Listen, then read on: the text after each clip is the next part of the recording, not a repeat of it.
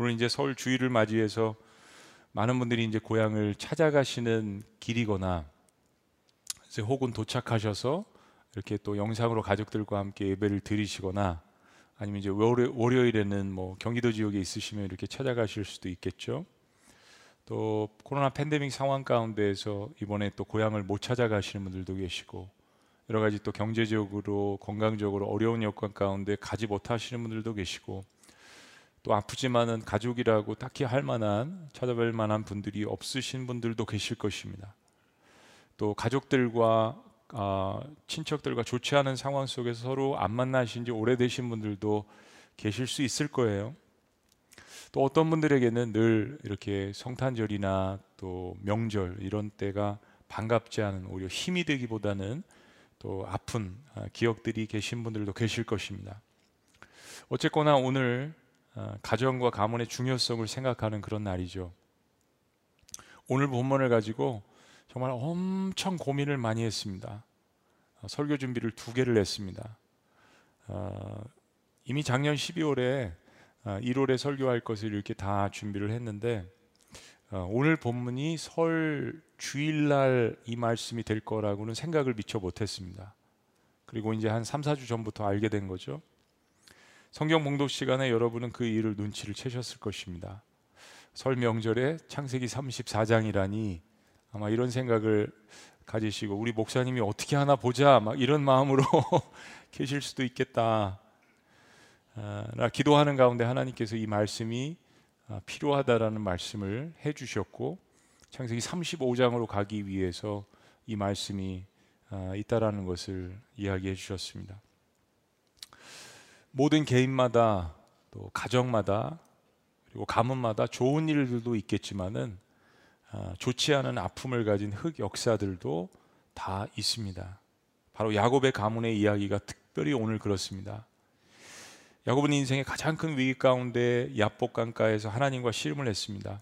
20년 전 형을 속이고 또 아버지 이삭을 속이고 장자권을 탈취한 죄값으로 정든 고향에서 쫓겨나서 하란에서 도망자의 생활을 했습니다. 그리고 이제 하나님의 때가 되어서 하나님의 약속대로 어, 야곱을 고향으로 돌아오게 하십니다. 그러나 고향으로 돌아오는 이 여정이 어, 마음이 가볍지가 않습니다. 바로 형 에서가 자신에게 복수를 하려고 길목에서 지키고 있다는 이 소식을 듣고 마음에 너무나도 큰 두려움과 답답함이 임했습니다. 야곱이 밤새도록 야복 강가에서 하나님의 사자와 심을 합니다. 그리고 마침내 야곱은 하나님의 축복을 받아냅니다. 하나님과의 씨름의 결과로 야곱의 고집과 그의 자존심의 상징인 허벅지의 관절이 탈골됩니다. 야곱은 그의 인생에 있어서 정말로 하나님을 깊이 만남으로 인해서 이제까지 맛보지 못했던 엄청난 자유와 또 기쁨과 확신을 갖게 됩니다. 그리고 드디어 자기 자신에게 복수하러 오는 형을 20년 만에 제외하게 됩니다. 하나님은 야곱의 그런 마음을 보시고 복수하러 오는 에서의 마음을 길 중에서 풀어주셨습니다. 역사적으로 보면 아, 이 야곱과에서는 성경에서 가장 유명한 라이벌 중에 최고라고 할 수 있는 라이벌이죠. 그런데 그렇게 20년 만에 만난 용서 받으려고 하는 자와 복수를 하려고 하는 이 두 사람이 성경 어디에서도 찾아보기 힘든 아름다운 화해로 마무리하게 됩니다. 정말 이 모든 것이 하나님의 은혜로 말미암은 엄청난 축복이었습니다. 야곱은 그의 평생의 숙제가 풀렸습니다. 20년간 야곱의 노동력을 착취한 외삼촌 라반에게서 독립을 하지 않았습니까? 레아와 아, 라헬과의 관계도 좋아졌습니다.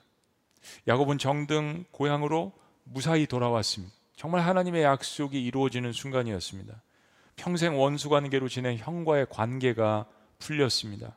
아버지 이삭을 만났다는 이야기가 생략이 되어 있지만 당연히 아버지도 죄했을 것입니다. 무엇보다도 야곱은 이런 모든 인생의 굵직굵직한 중요한 고비, 순간, 어려움마다 하나님을 깊이 체험했습니다. 그런데 인생이 클라이막스에 올라갔을 때 사실은 그 이유가 위험한 것이죠. 왜냐하면 방심하기 때문입니다. 마음을 내려놓기 때문입니다. 오늘 창세기 34장의 이야기는 그런 의미에서 우리를 참 슬프게 합니다. 왜 창세기 33장의 이 클라이막스와 창세기 35장의 베드로 올라가서 야곱의 인생이 어느 정도 마무리되는 이 사이에 이 끔찍한 창세기 34장이 있을까?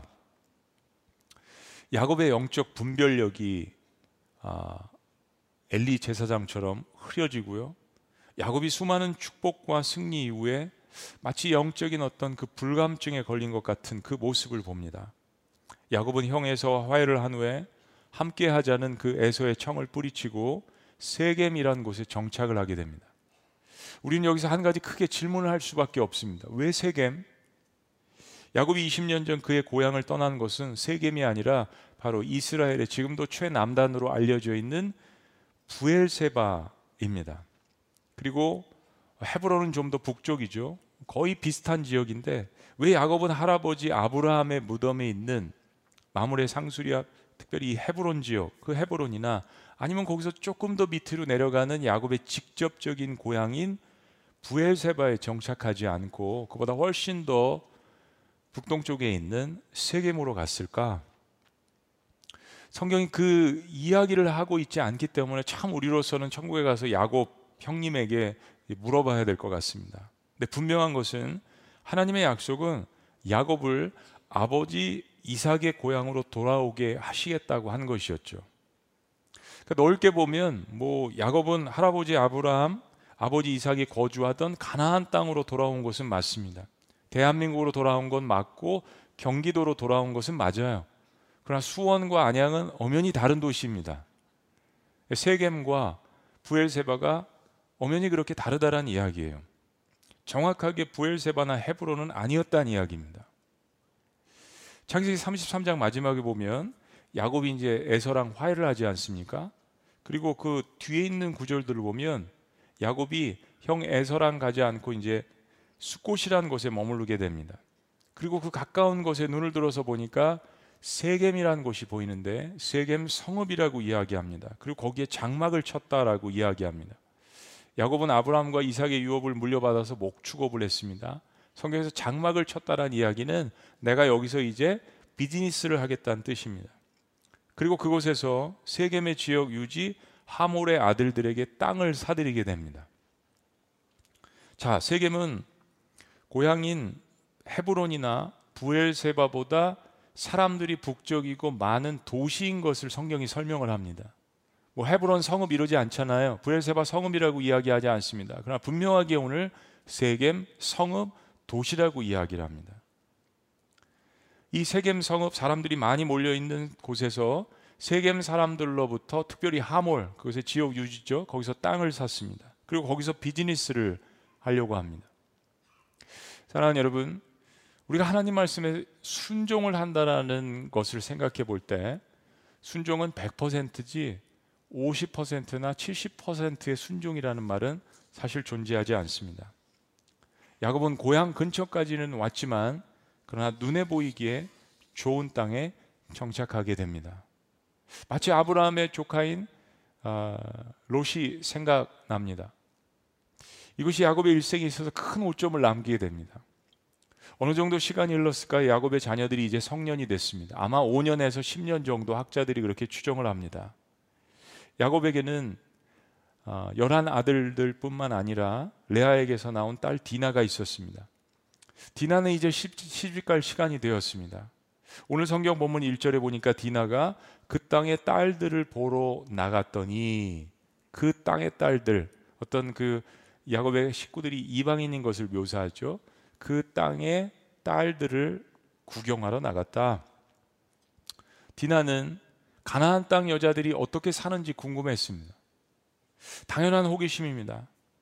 아, 세겜 성읍에 사는 세련된 가나안 여인들 어떻게 사나 구경하러 나갔습니다.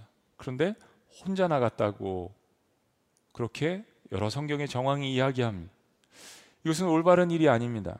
야곱의 가문은 가나안 땅에 정착을 했지만 외부인이고 당시 여자 혼자 성읍에 구격을 나간다는 자체가 좋지 않은 징후입니다.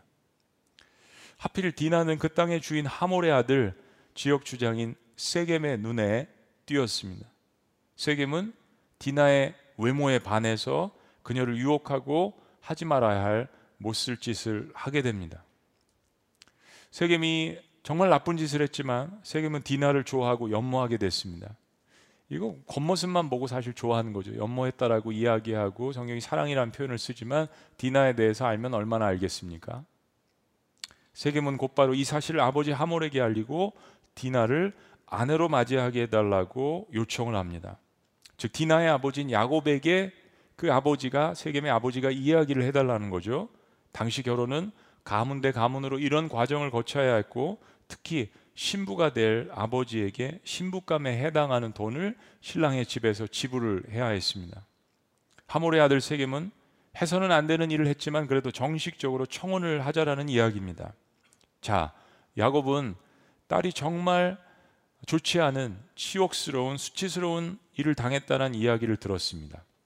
그런데 야곱의 반응이 이상합니다. 자, 5절 말씀 한번 읽어 보시죠. 시작.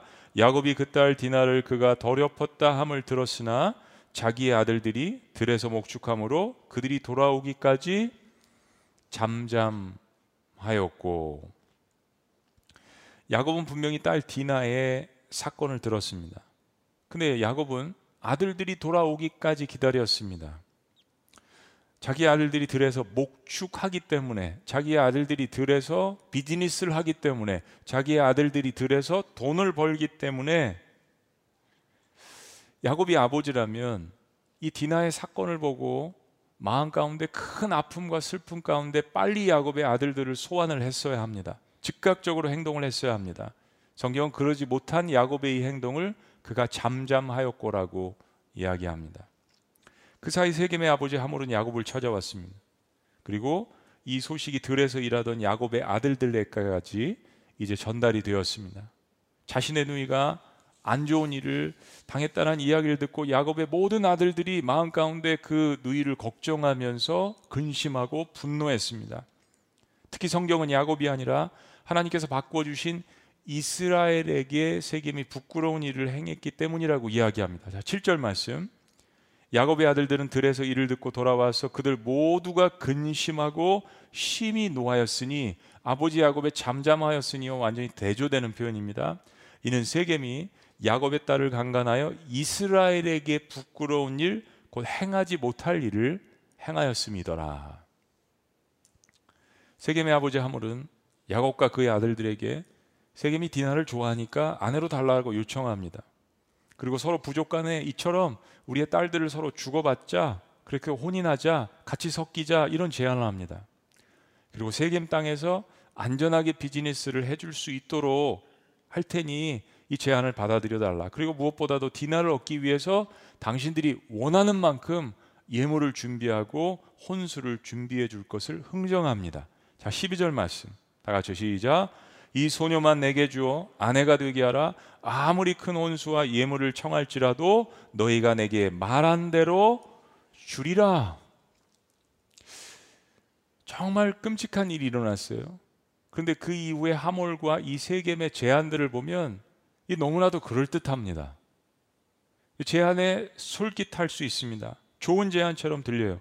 무엇보다 하몰과 그의 아들은 세겜 땅의 주인입니다.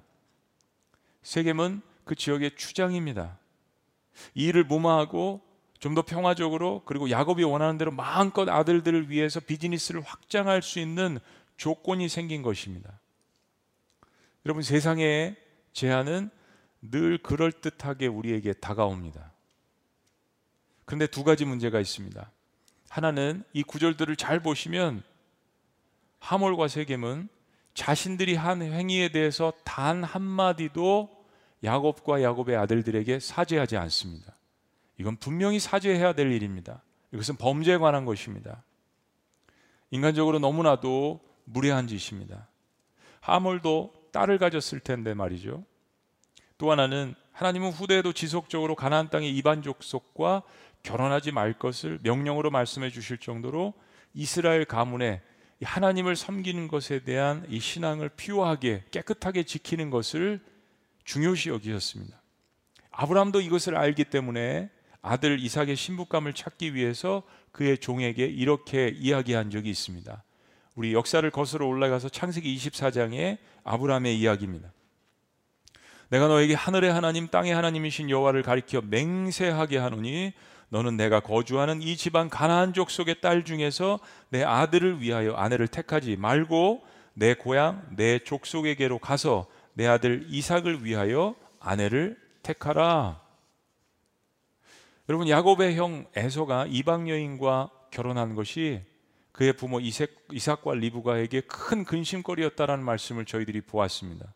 근데 사랑하는 여러분, 참 역사가 아이러니한 게 에서의 아내 중 한 명이 바로 히위 족속이라고 오늘 이야기를 하는데 그 족속이 바로 이절에 보면 세겜 족속입니다. 세겜 땅에 사는 그 족속이 히위 족속, 세겜 족속이라도 하는 거예요. 야곱은 아브라함의 하나님, 이삭의 하나님, 천지를 창조하시고 그들의 삶 가운데 함께 하시고 구원하시고 이끄시는 살아계신 유일하신 하나님을 믿습니다. 근데 가나안 땅의 이방인들은 그들에게 유익을 준다고 하면 그게 나무든지 산천이든지 하늘이든지 땅이든지 짐승이든지 자신들에게 유익을 준다라고 판단만 된다면 세상이 만들어 놓은 모든 신들을 섬기는 다일신 종교를 숭배했습니다.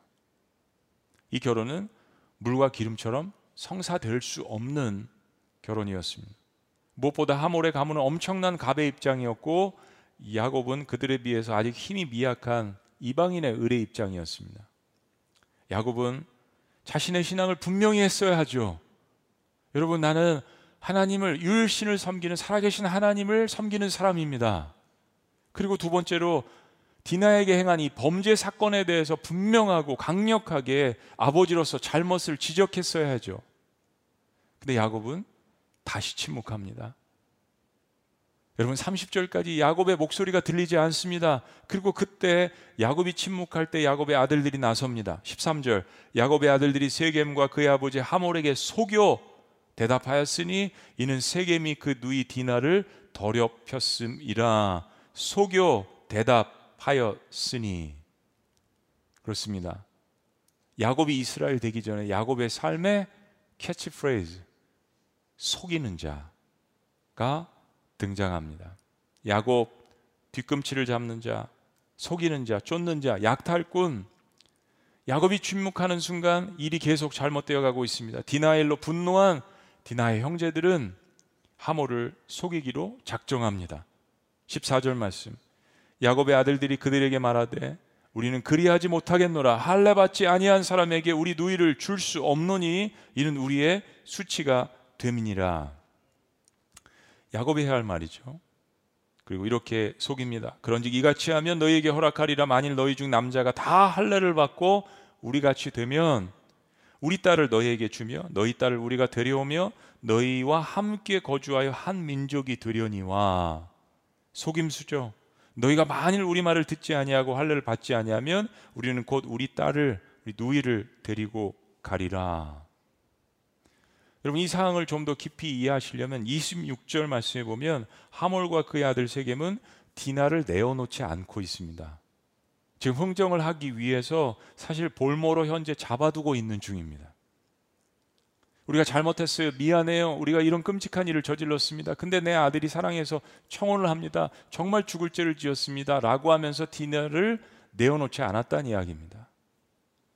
야곱의 아들들은 하나님께서 자신들에게 세상과 구별된 표징으로 이 할례를 행하는 것을 이야기하면서 세겜에 사는 모든 남자들도 할례를 행할 것을 요청합니다.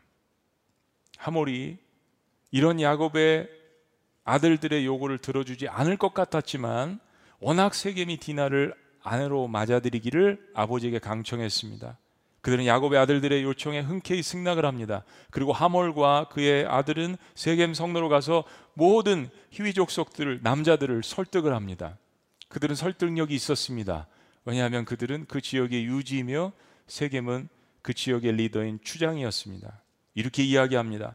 이 사람들은 우리와 친목하고 이 땅은 넓어 그들을 용납할 만하니 그들이 여기서 거주하며 매매하고 매매하게 하고 우리가 그들의 딸들을 아내로 데려오고 우리 딸들도 그들에게 주자. 그러나 우리 중에 모든 남자가 그들이 할례를 받은 같이 할례를 받아야 그 사람들이 우리와 함께 거주하여 한 민족이 되기를 허락할 것이라.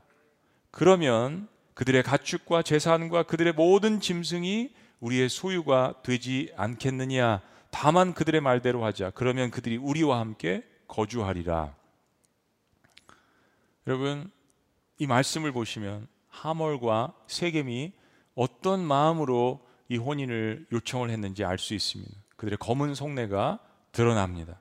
바로 야곱의 가문을 그들에게 흡수 통합하고 그들의 모든 소유를 탐내고 있었던 것입니다. 세상은 늘 그럴듯한 손짓으로 우리를 유혹합니다. 그러나 예수 그리스도의 말씀처럼 그 길은 필경 사망의 길이 될 수 있습니다. 하몰의 이야기를 들어보니 그럴듯합니다. 그리고 그날로 세겜 성읍을 출입하는 모든 희위 족속들은 다 할례를 받습니다. 이제 물질이 생길 수 있게 됐거든요. 또 다른 민족과 통혼을 함으로 인해서 다른 부족의 여인들을 아내로 삼을 수 있게 됐거든요. 근데 야곱의 아들들은 바로 이때를 노렸습니다.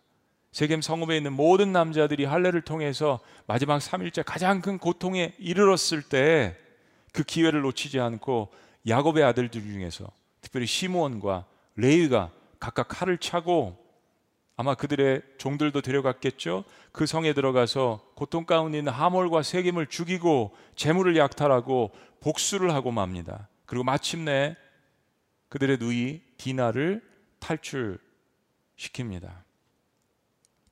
너무나도 끔찍한 복수의 칼날이었습니다. 야곱의 아들, 아들들은 결코 해서는 안 되는 복수의 사륙을 감행했습니다. 디나엘도 도저히 있어서는 안 되는 일이었지만 야곱의 아들들 시므온과 레이는 더욱더 처참한 일을 저질렀습니다. 이 시므온과 레이가 나중에 야곱의 축복에서 어떤 결과를 받게 되는지 여러분들은 창세기 마지막에 또 보게 되실 것입니다. 복수는 복수를 불러오게 되어 있습니다. 피는 피를 불러오게 되어 있습니다. 그런데 더 기가 막힌 것은 아버지 야곱의 반응입니다. 이제까지 침묵하고 아무런 이야기를 하지 않았던 야곱이 이렇게 사건이 다 벌어진 다음에 30절 야곱이 시므온과 레위에게 이르되 너희가 내게 화를 끼쳐 나로 하여금 이 땅의 주민 곧 가나안 족속과 브리스 족속에게 악취를 내게 하였도다 나는 수가 적은즉 그들이 모여 나를 치고 나를 죽이리니 그러면 나와 내 집이 멸망하리라 야곱의 고백의 모든 주어가 하나님이 아니라 나로 바뀌었습니다. 나, 나, 나. 지금 이 상황에서 자신의 안위를 걱정하고 있습니다. 여러분, 야곱의 영적 상태가 왜 이렇게 되었을까요? 비즈니스를 하기에 눈에 좋아 보이는 세겜 땅에 너무 오래 머무른 것이 문제가 되었습니다. 딸의 아픔에 동참하지 못했습니다.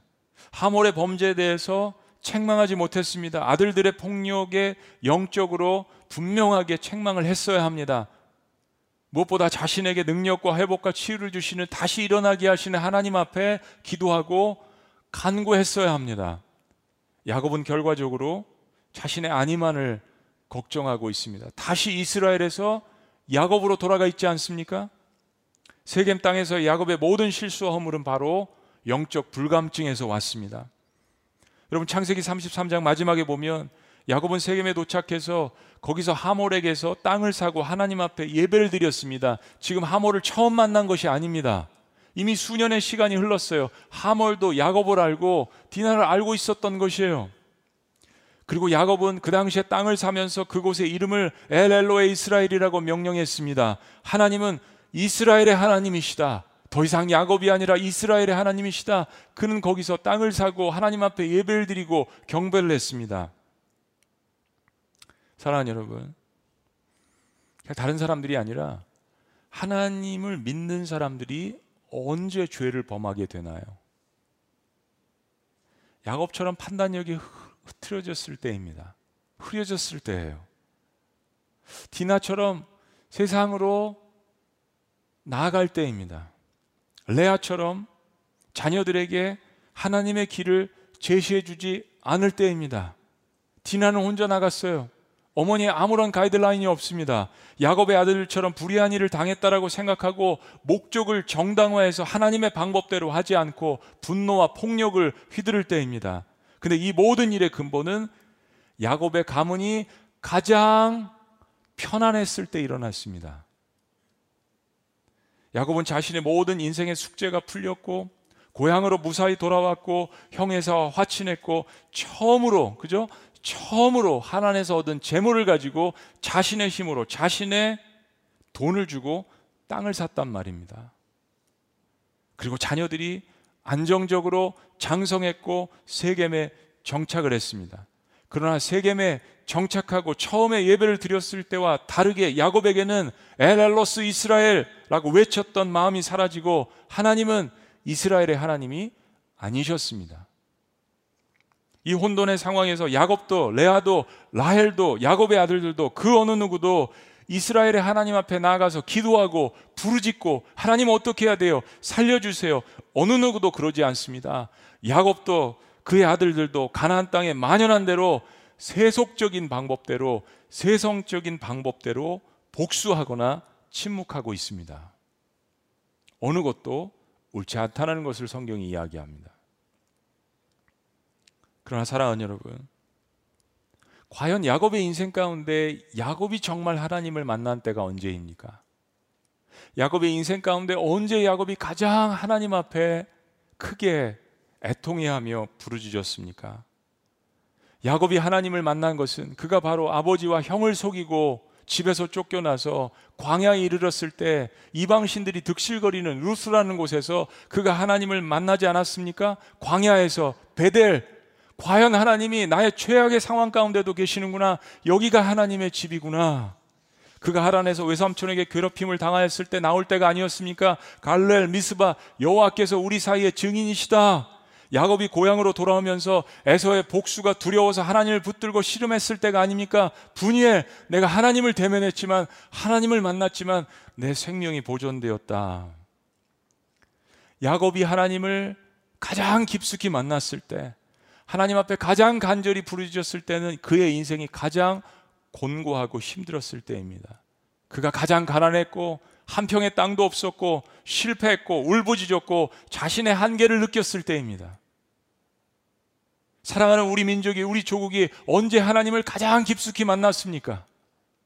우리가 언제 하나님 앞에 가장 최선을 다해서 예배를 드렸었나요? 우리 민족이 일제 치하에 있었을 때, 6.25 이후에 잿더미에 있었을 때가 아니었겠습니까? 유발 하럴이라는 베스트셀러 작가가 있습니다. 유대인이고 옥스퍼드 대학교에서 중세 전쟁사로 박사학위를 받은 석학입니다. 아마 책을 좋아하시는 분들은 다 아실 거예요. 호모사피엔스를 비롯해서 그가 쓰는 책들마다 전 세계적으로 베스트셀러가 되었고 또 되고 있습니다. 현재 예루살렘 히브리 대학에서 역사학 교수로 재직 중입니다. 한국의 저명한 방송에서 그가 최근에 쓴 21세기를 위한 21가지의 재원을 요약해서 방영하기도 했습니다. 그런 유대인이지만 그러나 너무나 아쉽게도 그런 철저한 인본주의자입니다. 그런 세상의 중심을 사람으로 봅니다. 인간의 지혜와 이성이 그런 전쟁사를 공부했잖아요. 끔찍한 장면들을 많이 봤습니다. 그리고 히브리인이기 때문에 그런 홀로코스터에 대한 어떤 그 실망감, 하나님에 대한 실망감이 있을 거라고 생각해요. 그러나 그는 인간의 모든 지혜와 이성이 이러한 모든 아픔과 고통과 인간이 겪고 있는 모든 문제를 해결할 수 있다라고 확신하고 주장하고 사람들을 설득합니다. 그의 책 21세기 21가지의 재현에서 유발 하라리는 세속주의, 세큐러리즘에 대해서 이렇게 이야기합니다. 세속주의는 종교에서 부정적으로 규정하기도 하지만 실상은 인류에게 가장 필요한 것이라고 이야기하면서 세속주의가 중요시하는 핵심 가치 다섯 개, 진실, 사람들에 대한 연민, 평등, 자유, 책임만 있다면 인간은 우리가 갖고 있는 수많은 문제들을 해결할 수 있다라고 주장합니다. 그리고 이렇게 결론을 내립니다. 지난 몇 세기가 입증했듯이 우리가 도덕적인 삶을 살기 위해서 굳이 신의 이름을 불러드릴 필요는 없다. 세속주의만으로도 우리는 우리에게 필요한 모든 가치를 얻을 수 있다. 사랑하는 여러분. 그런데 정말 그렇게 인간이 추구하는 도덕적 규범에 세속주의를 가지고 세상이 평안한가요? 코로나 한복판에서 드러난 소위 말하는 세속주의가 가장 깊숙이 들어가서 세큐럴리즘이 이루어진 서유럽이나 아니면 북미에 있는 미국과 캐나다 이런 모든 나라들의 민낯이 바로 코로나 한복판에서 다 드러나지 않았습니까? 그렇게 자유를 외치고 인권을 외치지만 다른 사람들의 아픔과 다른 사람들의 고통을 생각하지 못하는 선진국의 민낯이 코로나 팬데믹 한복판에서 그대로 다 드러나서 전 세계 매스컴으로 다 송출되지 않았습니까?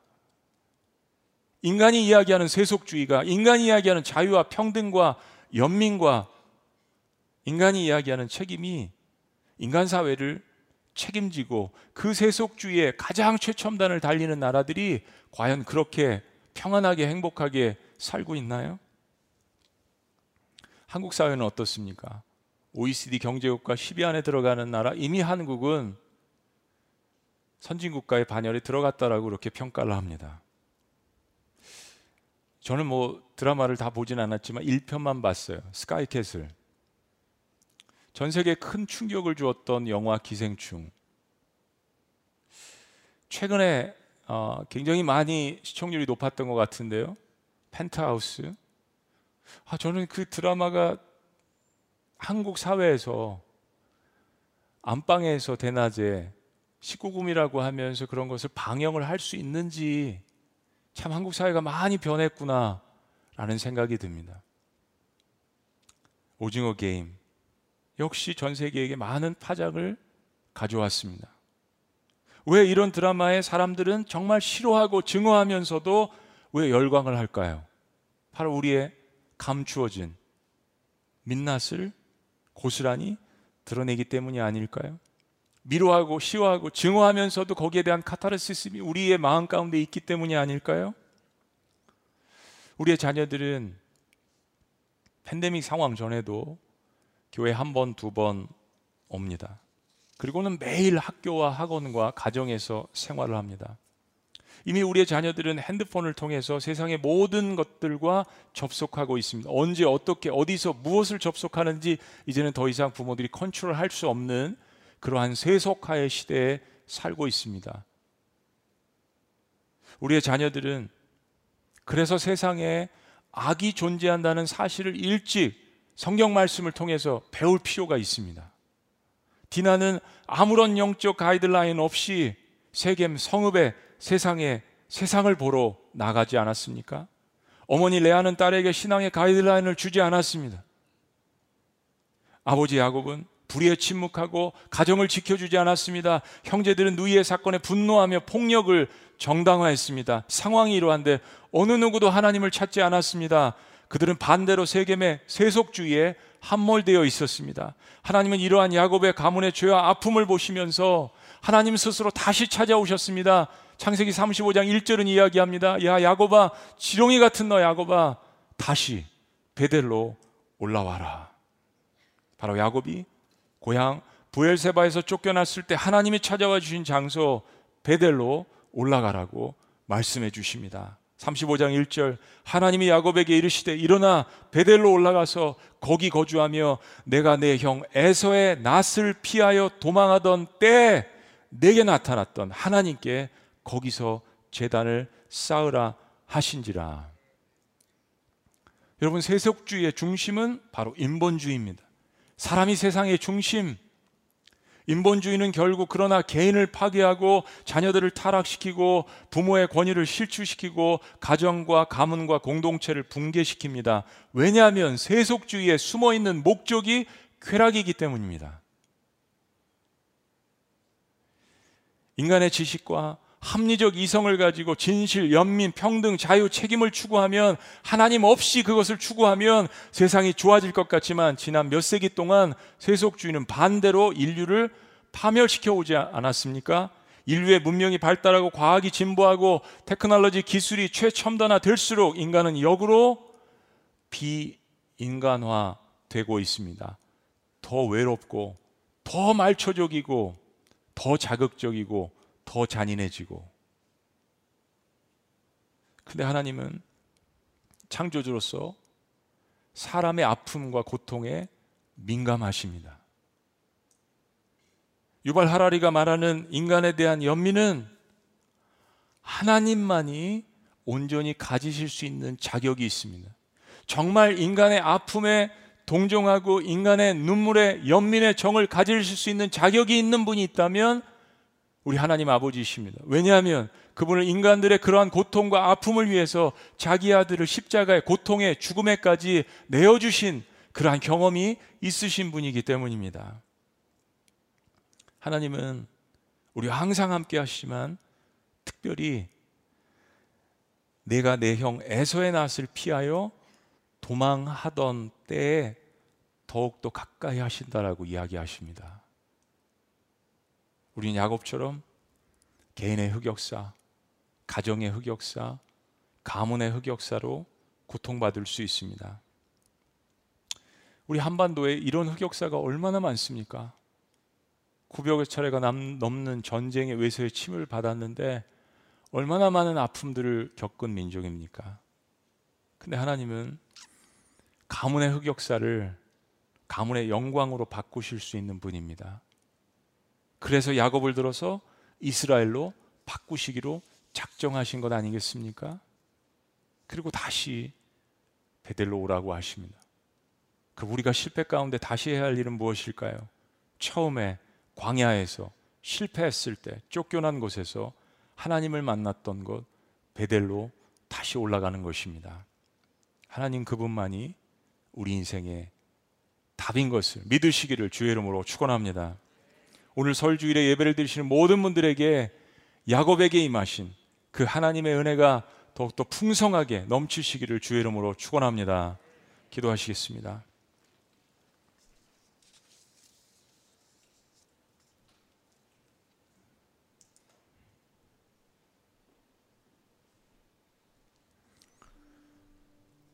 인생이 답답하고 또 어렵고 최악의 상황 가운데에서 야곱은 하나님 앞에 부르짖었습니다. 그리고 주님 앞에 나아가서 주님께서 저를 저의 문제를 해결시켜 주시지 않으면 주님을 놓지 않겠습니다. 주님을 붙들고 밤새도록 씨름했습니다. 그러나 그가 이제 자신의 힘으로 돈을 주고 밭을 사고 땅을 사고 비즈니스를 하고 자녀들이 안정적으로 정착을 하고 성장을 했을 때 그 모든 가문은 하나님을 찾지 않았습니다. 그리고 그의 삶에 예기치 못한 고난이 닥쳤을 때 그들은 분노하거나 침묵하거나 그들 하나님 앞에 나아가지 않았습니다. 그리고 그 모든 실패감 가운데 하나님은 그들을 다시 부르십니다. 이사가 아브라함아 야고바 다시 베델로 올라오라 라고 말씀하십니다. 모든 인생의 실패와 아픔을 뒤로하고 다시 우리를 품으시는 그 하나님 베델에서 하나님을 만났기 때문에 돌아갈 집이 야곱에게 있었던 것입니다. 사랑하는 여러분, 하나님의 은혜는 우리가 이해할 수 없는 것이 정답입니다. 아들을 죽기까지 십자가에 넣어 주신 그분만이 저와 여러분들의 고통을 아십니다. 살아계신 하나님, 우리의 삶에 수많은 굴곡과 또 어려움과 환란이 있었음에도 불구하고 곳곳에서 우리를 만나 주시는 야곱에게 찾아가 주신 하나님 그리고 때로는 우리 인생의 실패 속에서도 베델로 부르시고 그리고 베드로처럼 디베라 갈릴리 호숫가로 주님을 처음 만난 그곳으로 부르시고 그 하나님을 의지하는 모든 개인과 가정과 가문이 될 수 있도록 우리 주님께서 역사하여 주시옵소서. 우리가 살아있는 동안 이 축복과 은혜의 역사가 우리 곁에 있음을 잊지 말고 다시 한번 이 설 연후에 다시 한번 베델로 올라가는 하나님의 위대한 영광의 가문이 될 수 있도록 축복하여 주시옵소서. 네.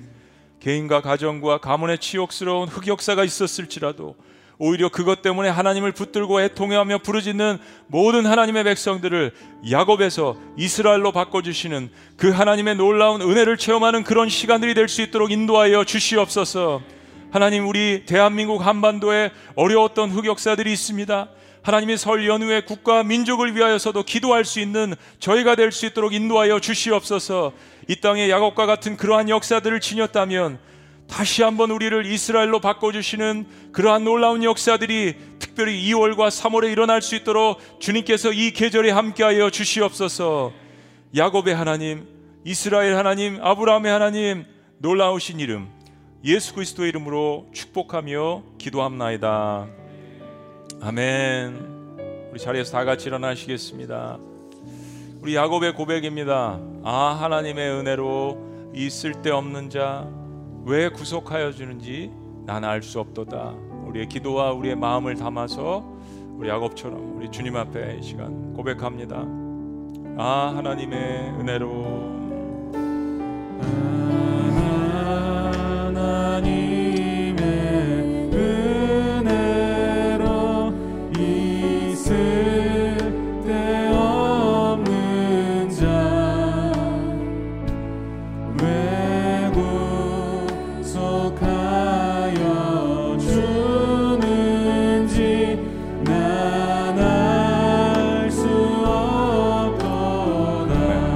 내가 믿고 내가 믿고 또 의지하는 내 모든 형편 아시는 주님. 늘 보호해 주실 것을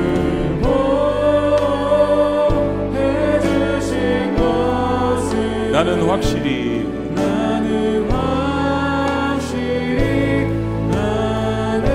왜 내게 굳센 믿음과 왜 내게 굳센 믿음과 또 복음 주셔서 내 마음이 항상 편한지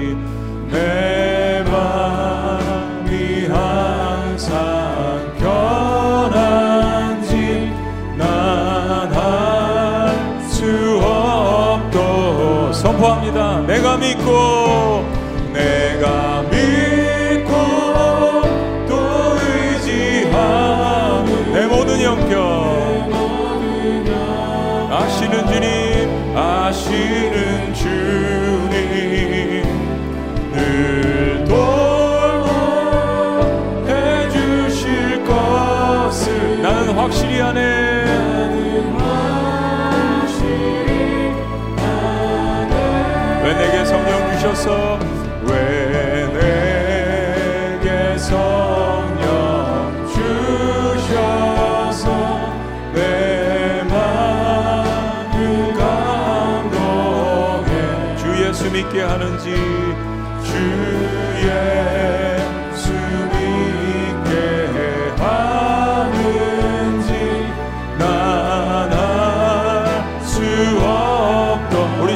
전심으로 고백합니다. 내가 믿고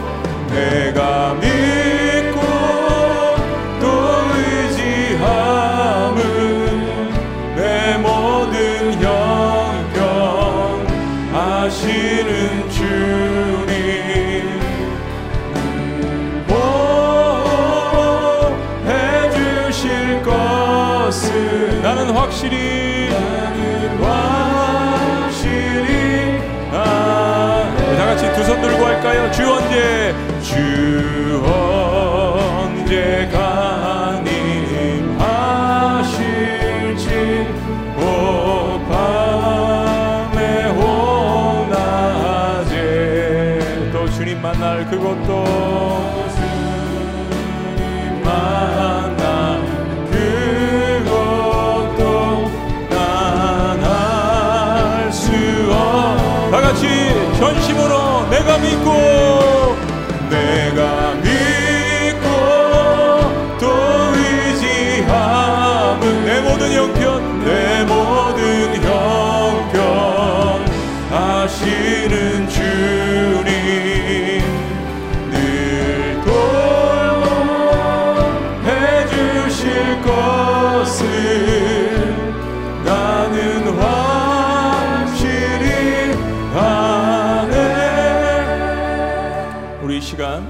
여러분 개인을 위해서 그리고 가정을 위해서 가문을 위해서 교회 공동체를 위해서 그리고 한반도를 위해서 특별히 여러분들의 자녀를 위하여서 하나님께서 여러분에게 주신 야곱의 축복권을 사용하시기를 원합니다.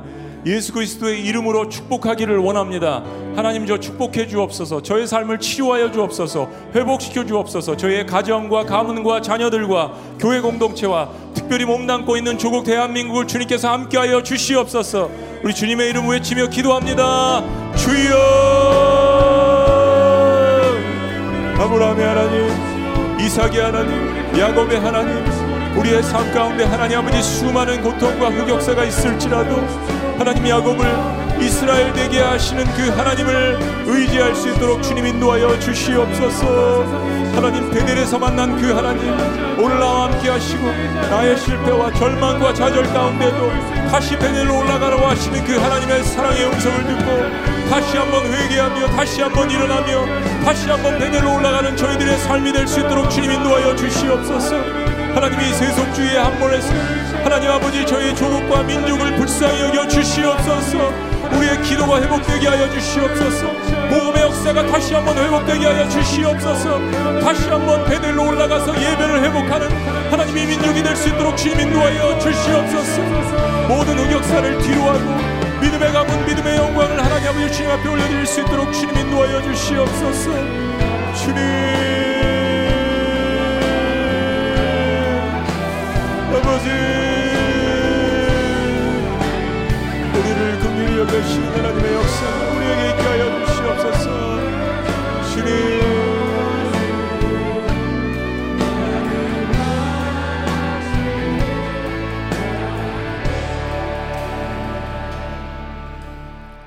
살아계신 하나님 우리 개인마다 가족마다 특별히 한반도 역사 가운데에서 많은 흑역사들이 있어 왔습니다. 그러나 야곱과 같은 그러한 흑역사를 가진 인물일지라도 하나님께서 그를 베델에서 만나 주시고 분일에서 만나 주시고 야곱을 이스라엘 되게 하신 그 하나님이 오늘 나의 하나님 되심을 너무나도 감사합니다. 우리가 쓰러지고 그런 흑역사가 생각날 때마다 다시 죄악의 상황 가운데서 나를 만나 주시는 그 하나님을 만나러 베델로 올라갈 수 있는 저희 개인과 가정과 가문과 교회 공동체와 이 민족이 될 수 있도록 긍휼히 여겨 주시옵소서. 아프기 때문에 더 하나님을 만나게 인도하여 주시고 고통 가운데 있기 때문에 더 하나님 앞에 부르짖을 수 있는 이 특권을 가지고 세상에 만연한 세속주의를 이길 수 있도록 이 시대에 하나님 이 한 민족을 주님께서 불쌍히 여겨 주시옵소서. 무엇보다 우리에게 주신 축복의 이름 예수 그리스도를 주셨는데 그 이름을 외치게 하시고 우리에게 계신 그 축복권을 예수 그리스도 이름으로 전하고 우리도 그 축복권을 사용할 수 있는 그러한 하나님의 백성들 이스라엘 될 수 있도록 축복하여 주시옵소서. 이제는 우리 주 예수 그리스도의 은혜와 하나님 아버지의 극진하신 사랑과 성령님의 감화 교통 역사하심이 우리의 인생과 개인과 가정과 가문과 한반도에 흑역사가 있었을지라도 야곱의 이름을 이스라엘로 바꿔 주시는 하나님만을 의지하는 베델로 올라가겠습니다라고 고백하는 주의 모든 백성들의 위대한 고백 위에 함께 예배드리는 모든 가정과 가문들 위에 특별히 한반도 위에 지금부터 영원토록 함께 하실 것을 간절히 축원합니다. 아멘.